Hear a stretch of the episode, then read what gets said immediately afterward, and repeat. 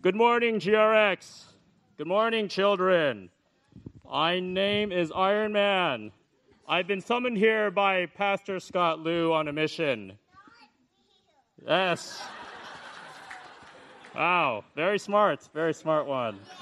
Yes, yes. But I am real. See, I'm right here. All right, here we go.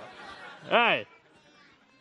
So, as I was saying, I was reading my Bible this morning, and I came across Matthew chapter 11, verse 28. And do you know what it said? It said, Iron Man must go to church this morning. Just joking. It said, Come to me, all you who are weary and burdened, and I will give you rest. Once again, Matthew 11, chapter 11, number 28. Come to me, all you who are weary and burdened, and I will give you rest. Now, you in the front, little little Padawans, little Avengers to be. what what does it mean to rest? Tell me, what does that mean? What does rest look like? Sleep. Okay, I heard sleep. What else is rest? Okay. Relaxing. Yes. What's another word for relax? Come on, thesauruses. TV. And what? Peas? Peas, yes. And what else? Video games, yes. multiple versions of relaxing and sleep. Yes, Champions, Marvel Contest of Champions, one of my favorite games. Yes. And what and how many hours are you supposed to sleep every night? Yes. 10 hours? Who here gets 10 hours of sleep? Raise your hand. All right. 12 hours of sleep? Wow, you are one well rested Padawan. Great. All right. How many here gets, how many people here get about four hours of sleep on the average? Adult, old people in the back, raise your hands. Four, four, hours, okay. How about six hours on the average? Old people, raise your hands. Oh, oh, you are not following the Bible. You are not following the Bible. Yes, yes. Six hours sleep. How are you so tall, little one? Wow, well, just so you know, Jesus, Jesus, the Son of God, told me to tell you that you have to get more than six hours. Ten's really good. Eight is on the average, but 10 to 12 for little children like you is good. For adults, on the average, about seven to nine, according to the sleep.org website. All right? So, once again, Matthew 11, 28. Come to me. And this is Jesus saying it, right? Jesus, in red letters in the Bible, come to me, all you who are weary and burdened, and I will give you rest. And I am real. Oh, Captain America, is that you? Yes, we need you on a big mission down the street. Okay, you gotta go, kids. Go. Marvels assemble. Go.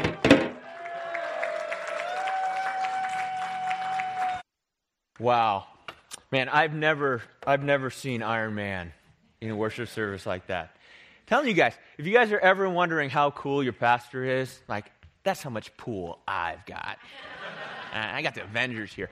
Yeah, next week we're actually going to have the Incredible Hulk here. We're going to actually uh, meet outside. We're not to. No, I'm just kidding about that. Hey, today we're going to begin a whole new series. We're going to begin a whole new series today. And it's a series of messages in conjunction with this book that the leadership team has got copies of. As a whole staff here at GRX, we've gone through it. It's a book called The Good and Beautiful God by James Bryan Smith.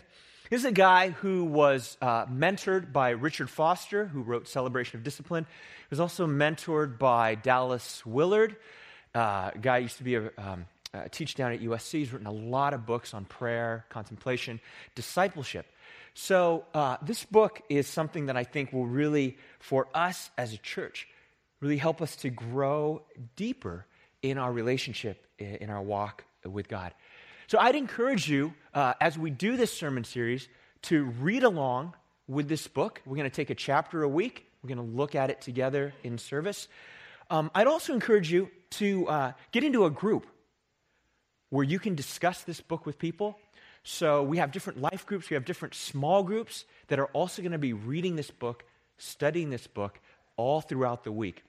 If you want to figure out how to get connected to a group like that, you can come and talk to me after service, and we'll see that we get you connected. What I love about what James Bryan Smith does in this book is he does a series of things in this book called soul training. He does a series of exercises called soul training to deepen our love for God, to grow and become more compassionate in our love for our neighbors, and for us as followers of Jesus to live a life where the fruits of the Spirit are emerging love, joy, peace, patience, kindness, goodness, faithfulness. All these things. How do we have these things in our lives? It's through soul training. Sometimes people call this spiritual formation.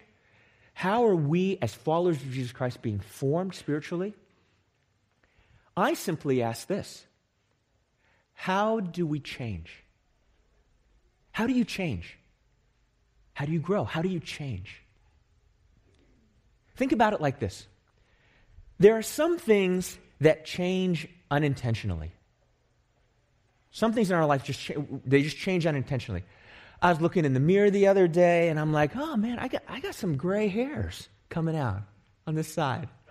I got some, I got some unintentional gray. Thank you, Ali. He's got a little witness here. He got a little gray. My brother showing some gray. Um, the other day, I was setting up some new uh, internet connection in our house, and um, you know, light was kind of low. And so I was trying to read some stuff and where do I plug in this cable and what did it say and what does that light mean? And I'm looking at it I discovered my eyes are changing. I'm like, man, I can't see this. This is too small. I can't see this. What's going on? Okay, unintentional change. There are other things in our lives that, for, in order for them to change, we have to be intentional about it. If you're going to make a career change, you're going to change your job, you got to be intentional about that. You got to network, you got to go put your CV or your resume together. You got to get in touch with people and ask them, "Hey, can you be a reference for me? I'm thinking about I'm thinking about changing my job." Job changes. You got to be intentional. You know, our, our family moved over to Fremont. If you're going to move, and if any of you have ever moved before, you know you've got to be intentional. You got to pack. You got to sort stuff. Oh, man. You got to give stuff away. You got to hire movers. You got to move. I know some people here done some renovation in your home. That can't just happen. You got to be intentional about how you change your home. You're going to pick out some cabinets, choose some paint colors, and then you got to set aside time to do that. I was talking to some people that are doing physical therapy. Physical therapy. How do you know? What do you do when you got maybe an operation or something and you, your health has changed? When you're doing PT, it, to be intentional about changing and growing in your physical state, you got to actually have a plan. Your physical therapist is going to give you exercises to stretch you. You're going to give you strength, weight training exercises so that you can be stronger. It just doesn't happen to change your physical well being after something like an operation. You have to be intentional about it. That's what we're going to look at in this series of messages the good and the beautiful God. How do we be intentional about training our souls to be more in tune with God? How do we train what's going on in our spiritual well being so that we can be intentional about becoming mature followers of Jesus Christ? Now, this is also an invitation to us. It's an invitation to grow, it's an invitation to change. Do you have to do it? No, you don't have to do it. Are you a bad person if you don't do this? Are you a bad person if you don't read this book? No, you're not a bad person if you don't read this book. But it's an opportunity for you to change, an opportunity to grow. Because the life of following Jesus Christ is an invitation to being loved by God. Jesus Christ, it's all about invitation. Jesus Christ is always about inviting people. Come, follow me. Come and see. Come and, and, and be a mature follower. And that's what we're doing. That's what we're going to do for this series. We're going to invite you to grow and change intentionally. I mean, look at how even Jesus calls his first disciples. When Jesus calls his first disciples, even out of John chapter 1, he's got some people there and he's doing some teaching, and then some people who are actually following John the Baptist get curious about Jesus. And Jesus invites them to come and just be with him. Jesus says this John chapter 1, verses 38 and 39. Jesus turned and watched these two people who were following him. And then Jesus turned and said to them, What are you seeking? Right? I mean, that's a great question to ask anybody in life. But here are some people that were kind of following after Jesus, kind of curious about who he was, wondering, Who is this guy? And Jesus says to them, What are you seeking? It's a good question, even for us here at GRX. Come here, come to church. Yeah, I worship. Yeah, I come. And like, what are you seeking?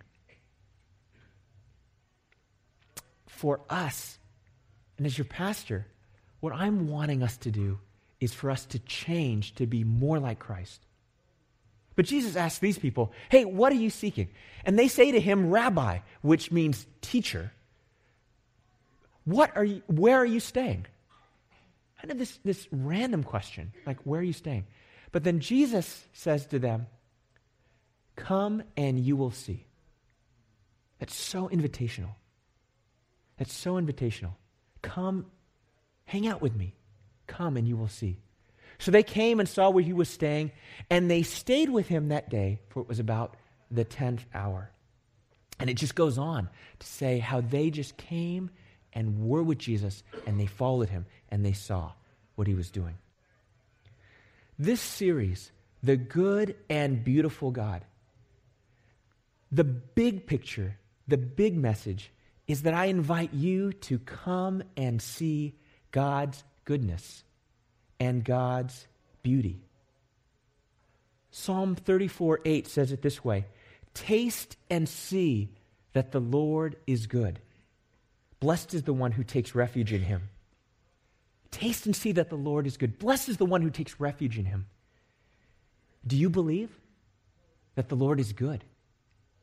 And do you believe that there is good for you in taking refuge in him? We hear this invitation in Scripture all the time. God saying, Come and know my goodness. Find refuge, security, and rest in God. Psalm 23, probably one of the most famous passages of all of Scripture, goes like this. I'm sure some of you even memorized it.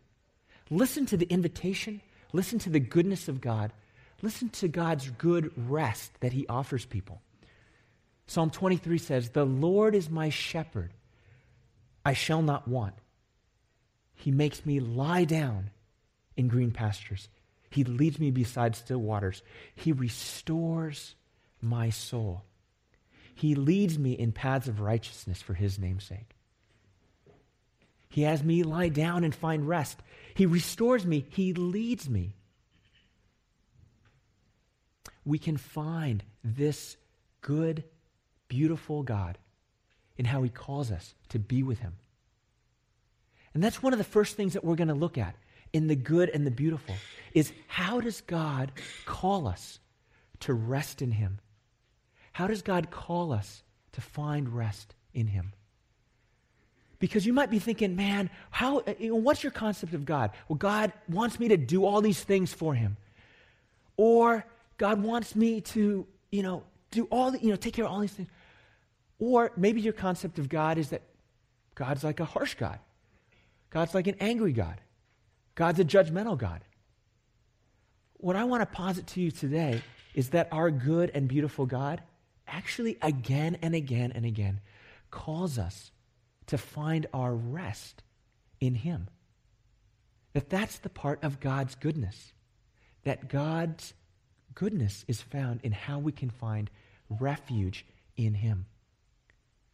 God even calls us to that. not only just in Psalm 34, taste and see that the Lord is good. Blessed are those who find refuge. Not just in Psalm 23, where he's like, The Lord is my shepherd, I shall not want. He makes me lie down in green pastures. But God even commands us to find our rest. When we looked at the passages in the Ten Commandments, in Exodus, God even commands a Sabbath rest for his people. Exodus chapter 20 says this Remember the Sabbath day and keep it holy.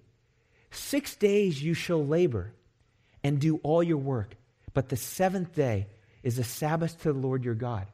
For in six days the Lord made heaven and earth, the sea, and all that's in them, and rested on the seventh day. Therefore the Lord blessed the Sabbath day and made it holy. God is about saying, Hey, you are my people. I love you. So rest in me.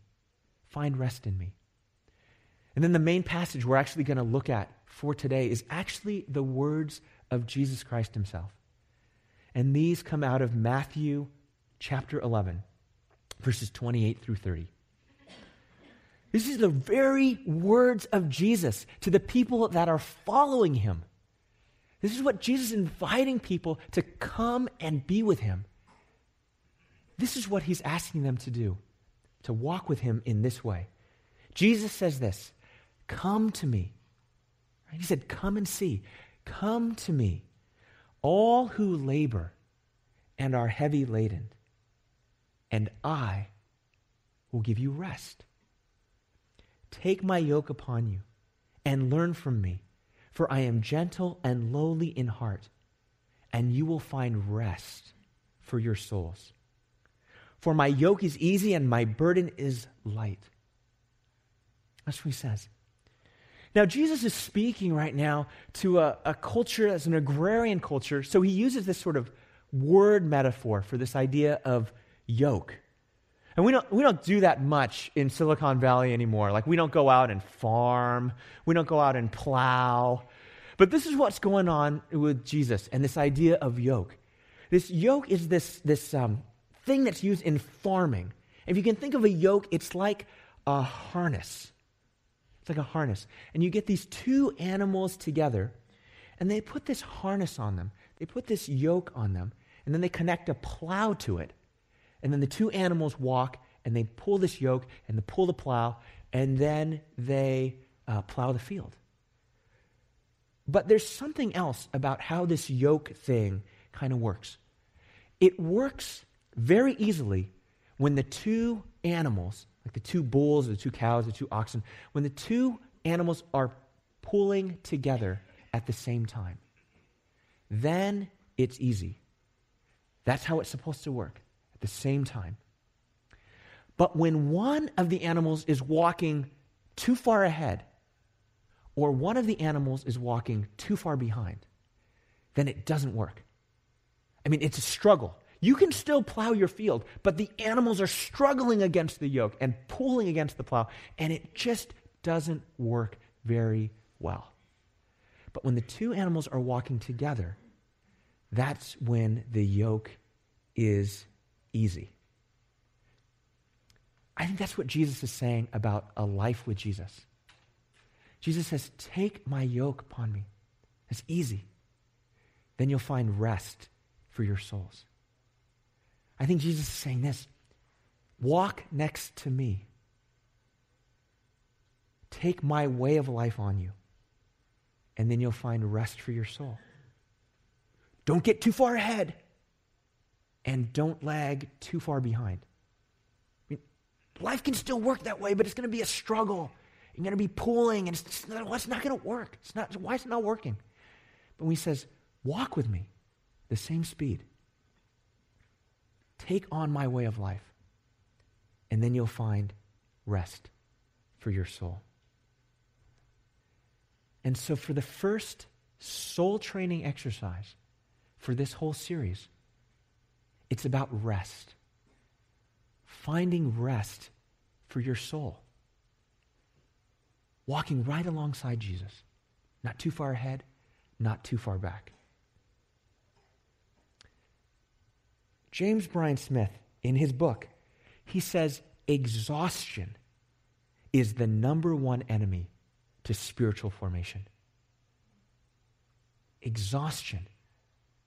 It's the number one enemy towards spiritual formation, towards the goodness of our souls. Because we're not just, we're not just souls, we're bodies and souls. And you know, you know, you guys know this. If your body is out of whack, then your soul is connected. Your soul feels out of whack when your body is not doing well. Soul and body connected. So, part of training our souls is taking care of our well being in our bodies. Let me ask you this question. You just, just think about it a little bit in your mind. On a scale of 0 to 10, with 10 being absolutely 100% rested, let me ask you this question How much rest are you getting? Know, just think about it. What number would you give? Scale of 0 to 10. How much good sleep do you actually get? And I would suggest that if you're not resting well, if you're just feeling exhausted, if you're just running from one thing to the next thing to the next thing to the next thing, you feel like your schedule is all totally packed, I would probably say that your soul probably also feels completely scattered. Completely scattered. There's a book by a medical doctor named Richard Swenson. He wrote a book called Margin. And he looked at the world and he looked at his patients medically. And he said, Man, what's going on with my patients is they have no margin in their lives. You know, like margin, like a document, you have one inch margin on the top, one inch margins on the side, one inch margin on the bottom. But what would that page look like if instead of a margin around it, you just filled the whole page up with text? You'd just be like, I can't read this thing. That's what this medical doctor says about life. That we fill up our life, we don't have any margin on the side. So our time, everything, every line, every activity, everything in our schedule, it's completely filled up. We're maxed out to the edges. There was a um, missionary that uh, I knew of when we were uh, still working in the Philippines. He, he was working out in this medical clinic. He's just working like 24 7, 24 7, working all the time. All of a sudden, he started to get sick. He started to break down. He's like, What's going on? Ran a bunch of tests on him, couldn't figure it out. They couldn't, you know, so they said, Wow, but he's really, he's medically, he's like going downhill. They said, Wow, we gotta, we'll, we'll fly him to the U.S. Flew over to the U.S they set him up over at the Mayo Clinic. They ran a bunch of tests on him. And they, you know what the diagnosis was? It was a Mayo Clinic. The diagnosis was extreme exhaustion. He's totally breaking down. This doctor prescribed rest. It's like, man, I gotta rest. It's so hard. It's so hard to rest. It's so hard to rest. You know, um, it's so interesting to um, look at some of these sleep studies. Um, you know, 150 years ago, in 1850, the average American slept 9.5 hours. 100 years later, in 1950, that number dropped down to 8.5 hours. And now, today, the average person gets under seven hours of sleep. There are one in six people who wrestle with and struggle with some form of insomnia. The National Institute of Mental Health, they were looking at this study, and they said that if people could sleep as much as they wanted, they'd sleep about eight and a half hours. They'd actually sleep about eight and a half hours. And they ran this study, and they actually did a sleep study, and they let people sleep as much as they wanted. But it wasn't only that they found like 8.5 hours was like this kind of great time to sleep.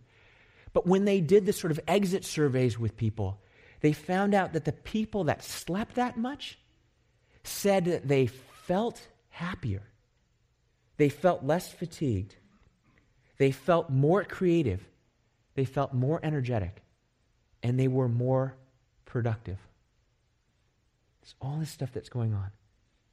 So, sleep, it's foundational, it's rest, it's what God calls us into as we walk alongside Him.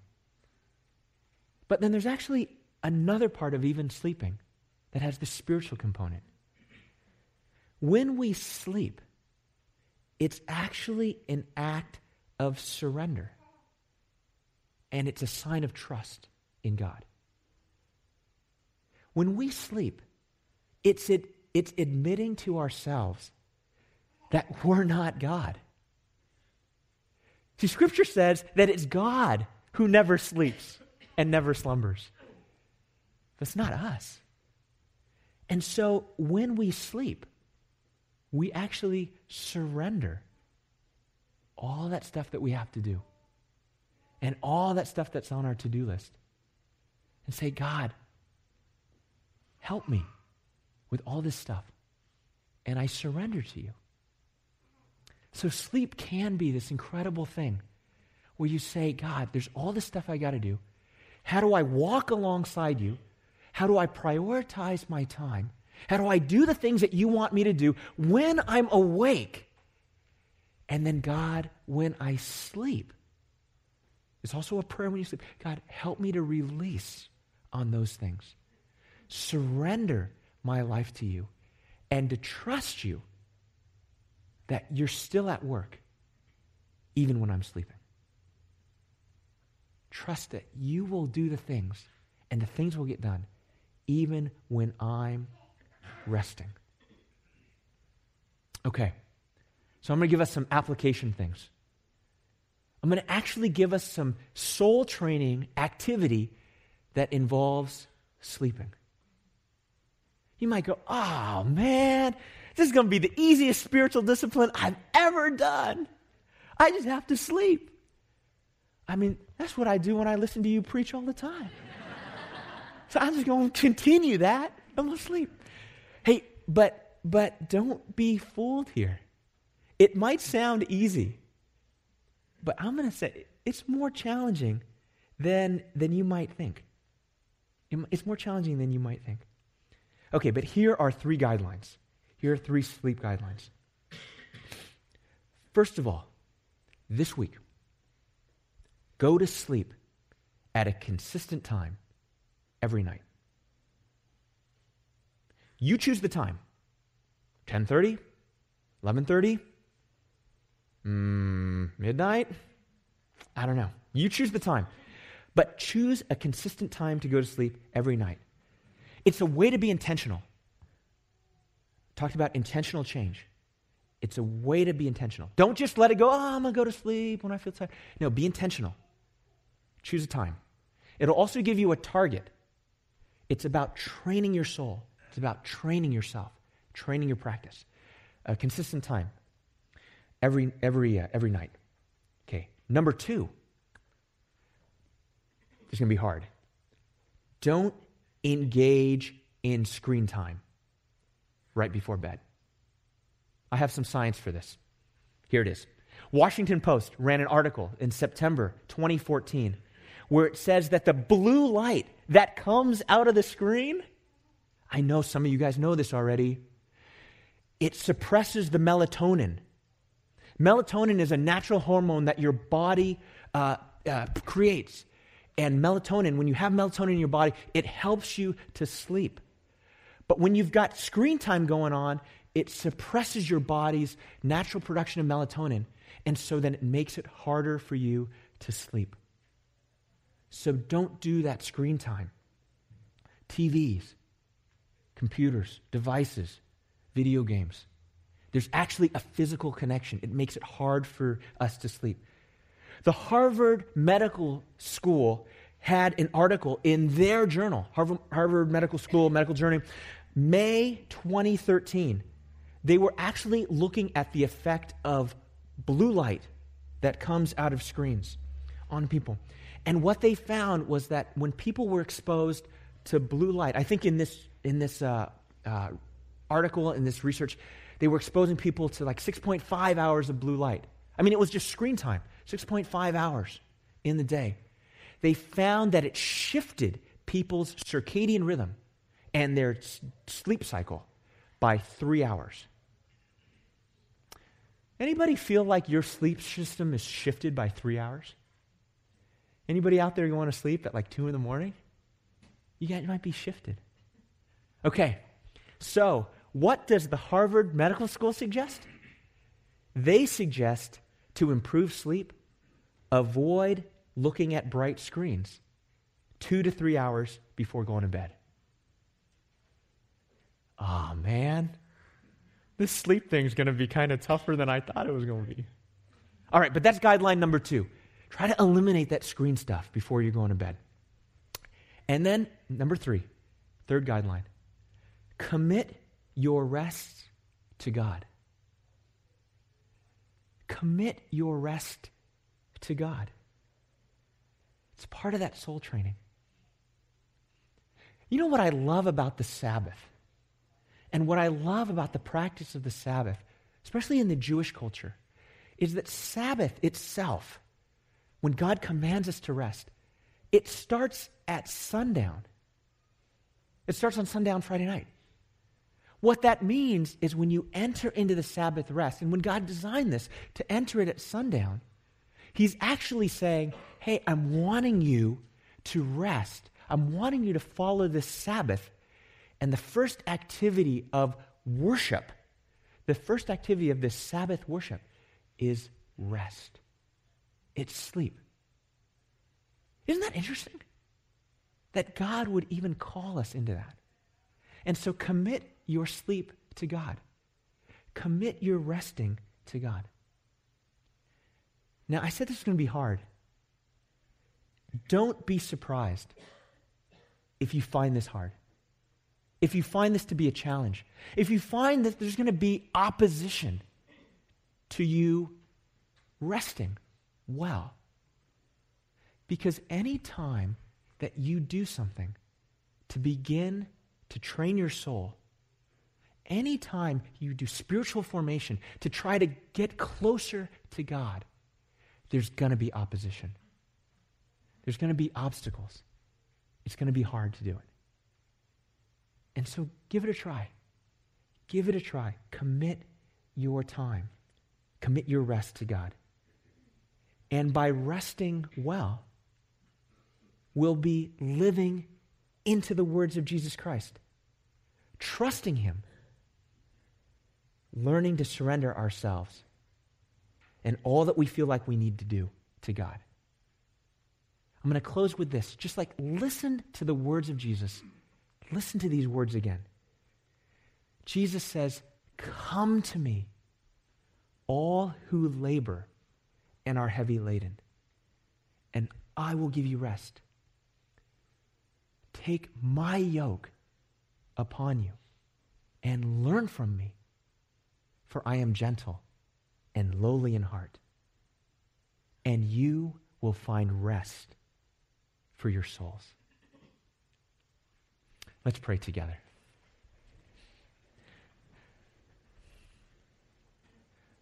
Lord Jesus Christ, I thank you so much. I thank you so much for our church. I thank you, God, so much for our community. God, we are a church of people here who want to know who you are. We want to know you more. We want to live a life that's faithful to you, Jesus. And God, so I pray that you would help us start in this place that you actually call us to. This place where you call us, God, to rest in you, to find rest for our souls in you, to come, to be in that place. Will you help us, God? So, God, I pray for us this week. God, you know our schedules, you know our calendars, you know our to do list. God, you know we got a lot of stuff that we have to do. But God, I pray that you would work in us. I pray, God, that you would form us, God, that you would train us, you would guide us, train our souls to help us, God, to find rest in you. God, I pray that this week for us, you would help us to sleep. In Jesus' name we pray. Amen.